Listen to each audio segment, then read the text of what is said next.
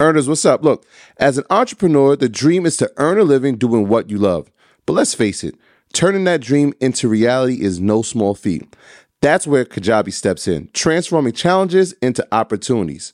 I've been there, juggling every aspect of my business, wishing for a simpler way to diversify revenue and grow my brand. Then Kajabi changed the game. It's an all-in-one platform that empowered me to not just build, but thrive. With Kajabi, creating online courses, membership sites, and more became not just possible, but easy. And the best part? I kept 100% of what I earned, thanks to Kajabi's no-commission policy. But Kajabi isn't just about tools. It's about building a profitable business with the support of robust analytics, easy payment options, and customizable templates, all without needing a huge team or audience. Join me and thousands of entrepreneurs making 6 or 7 figures on Kajabi, regardless of your audience size. If you're ready to turn your passion into profit, Kajabi is your next step to success. So what are you waiting for? Build, grow, and keep what you earn with Kajabi. Start your journey today. And right now, Kajabi is offering a free 30-day trial to start your business if you go to kajabi.com/earn. That's Kajabi.com/earn. Kajabi.com/earn. And join the entrepreneurs and creators who've made over $6 billion. Don't wait. Don't hesitate. Head over there now. Earners, what's up? Look, this episode is sponsored by NerdWallet's Smart Money Podcast. What's the best way to help you and your finances thrive? The answer can be overwhelming with all the financial misinformation out there. Fortunately, you can turn to NerdWallet's objective finance journalists to set things straight and help you make smart decisions with your money.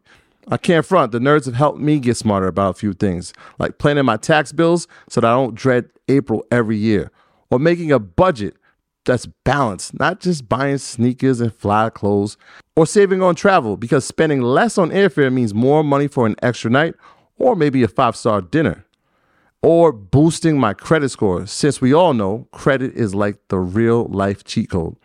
The nerds also explain the real impact that the latest financial headlines could have on your life. You'll get the clarity you need to make smart decisions with confidence. Smart money is the smartest way to get even smarter about money. Let NerdWallet's trusted experts untangle today's web of financial misinformation. Listen to NerdWallet's Smart Money Podcast on your favorite podcast app. Future you will thank you. Sean Combs is a great entrepreneur. He is probably going down in history as one of the greatest entrepreneurs in American history from my standpoint. Mm-hmm. And he's a great entrepreneur. First, a lot of people don't know, he started as a businessman.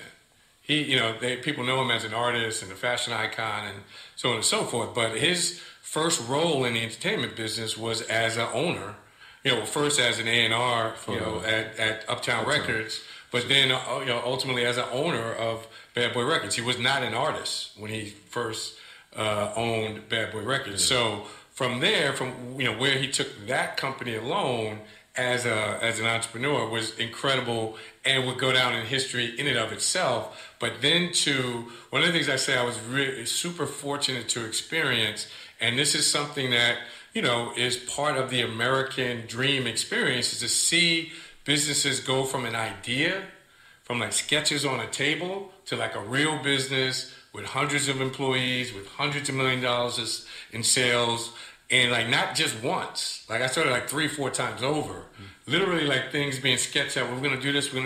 How the clothes gonna look? What's the TV network gonna look like? You know, how what are the segments we want? You know, on a 24-hour day, what's that gonna look like? Going from that, you know, from an idea to actually happening, and that's a phenomenal, incredible thing. Really difficult to do, and to do it, you know, 3 or 4 times over in a big way, like.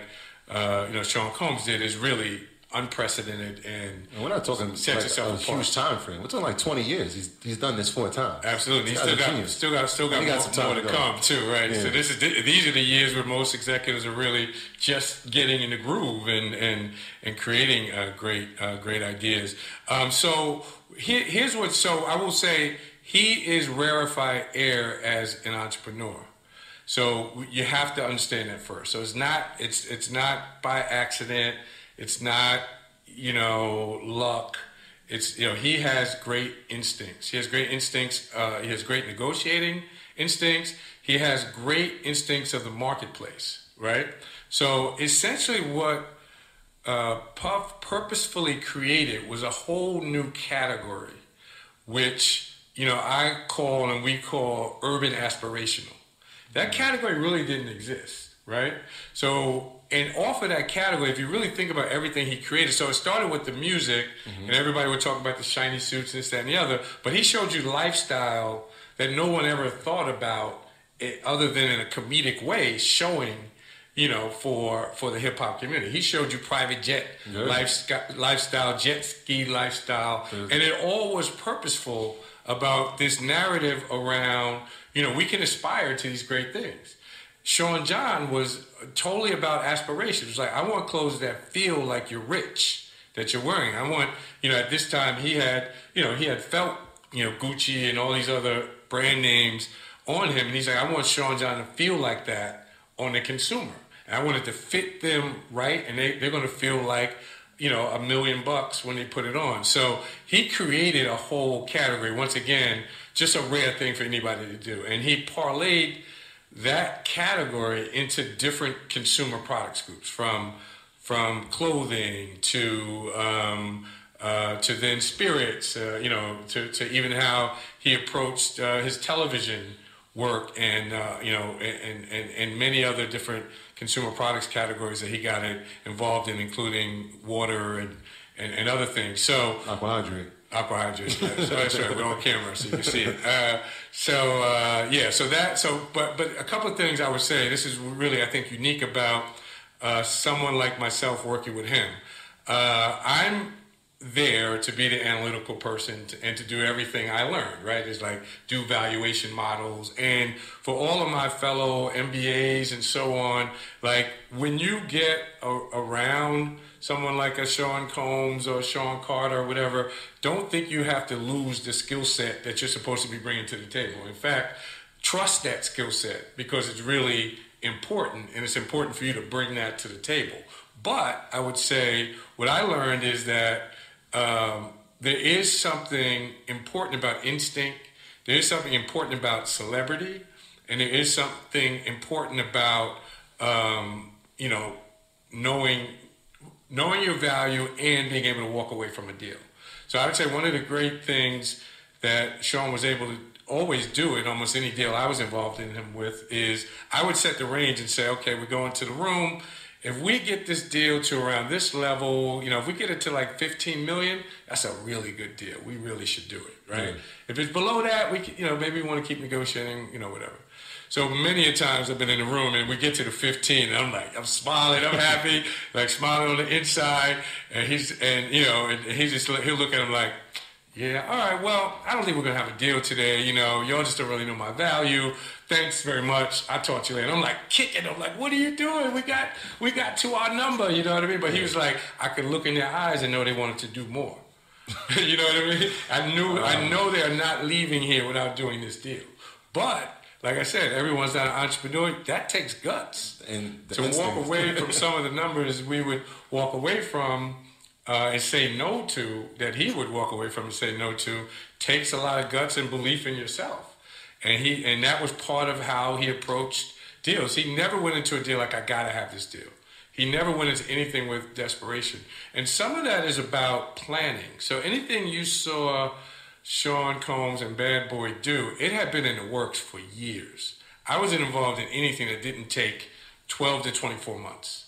It had been in the work for years. So none of these are like knee-jerk. Like one of the better places to be as an athlete or an entertainer is where you have to make decisions to survive, right? Survival decisions versus you've mapped out a course. Like, you know, Sean was very strategic about, when am I going to be in the spirits business? I know I'm going to be there at a certain point, but I want to build my brand of celebration, and I want to build my brand of aspiration enough so that when I get to the spirits business, I can create a brand that sits at a certain price point, that stands for a certain thing, and that will be presented the right way. So these things were orchestrated, you know, years in advance before we got into the businesses. And then negotiating the deals, to negotiate the deal you really want sometimes takes a long time and means you're gonna have to have a lot of patience, a lot of faith in yourself. People are gonna come to you many times to say, all right, do this deal now or we're walking away. And you may have to say, all right, walk away. Know your worth.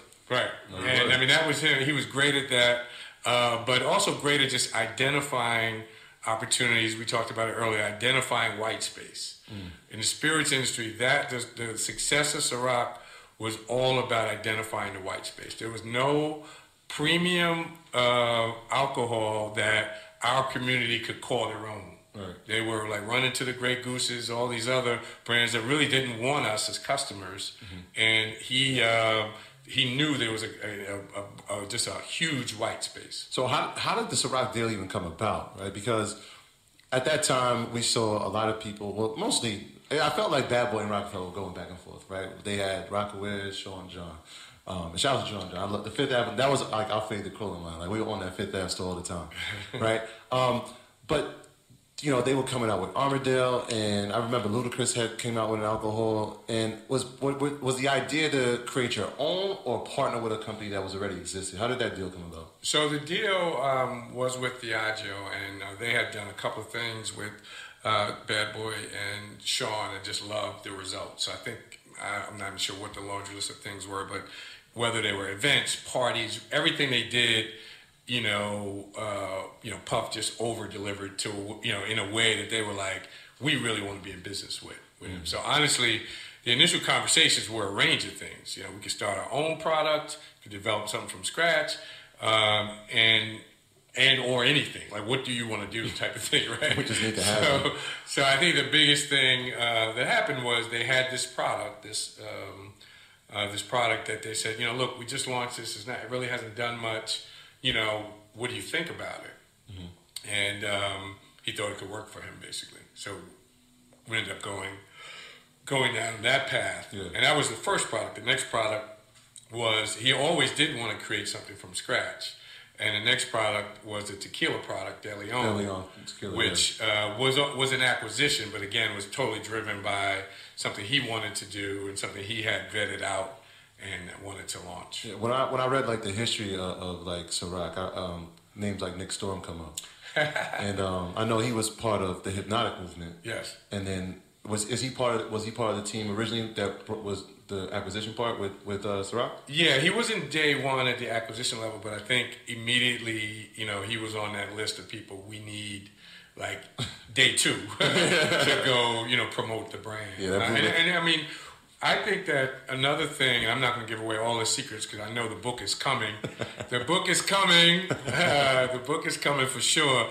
But another thing, Sean was always focused on was not playing fair. So how do I use my celebrity to catapult something in a unique way? How do I do things that other people can't do to catapult my brands uniquely? And that was the approach with Ciroc, is that I have to really own the lifestyle, and I'm going to do it, unfairly. I'm going to go get every celebrity friend I have, but not only that, but every lifestyle person in each market. Who's the person on the radio? Who's the receptionist that just knows everybody? Who are the party throwers in each market? I'm going to go lock all of them down, create ambassadors, create, the Ciroc DJs, create Ciroc girls, Ciroc boys, Ciroc girls. How am I going to lock down the lifestyle? It's like they turned from the 90s era of making the $1 million video to the 60-second commercial that feels like the $1 million video. So he's in the helicopters. He's like James Bono, like Shiny likes to call him Black Season, like, throughout most of these commercials. It was like, yeah, if we drink Ciroc, we can have that lifestyle too. So like, he's a genius, man. Yeah, shout out to Diddy, man. That's why I call him Black Caesar. he just embodies that whole vibe.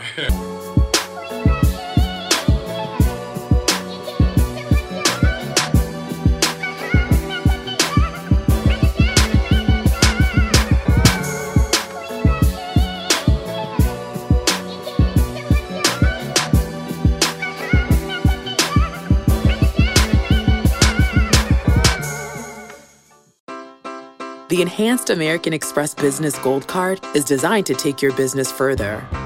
It's packed with features and benefits like flexible spending capacity that adapts to your business, 24/7 support from a business card specialist trained to help with your business needs, and so much more. The Amex Business Gold Card, now smarter and more flexible. That's the powerful backing of American Express. Terms apply. Learn more at americanexpress.com/businessgoldcard.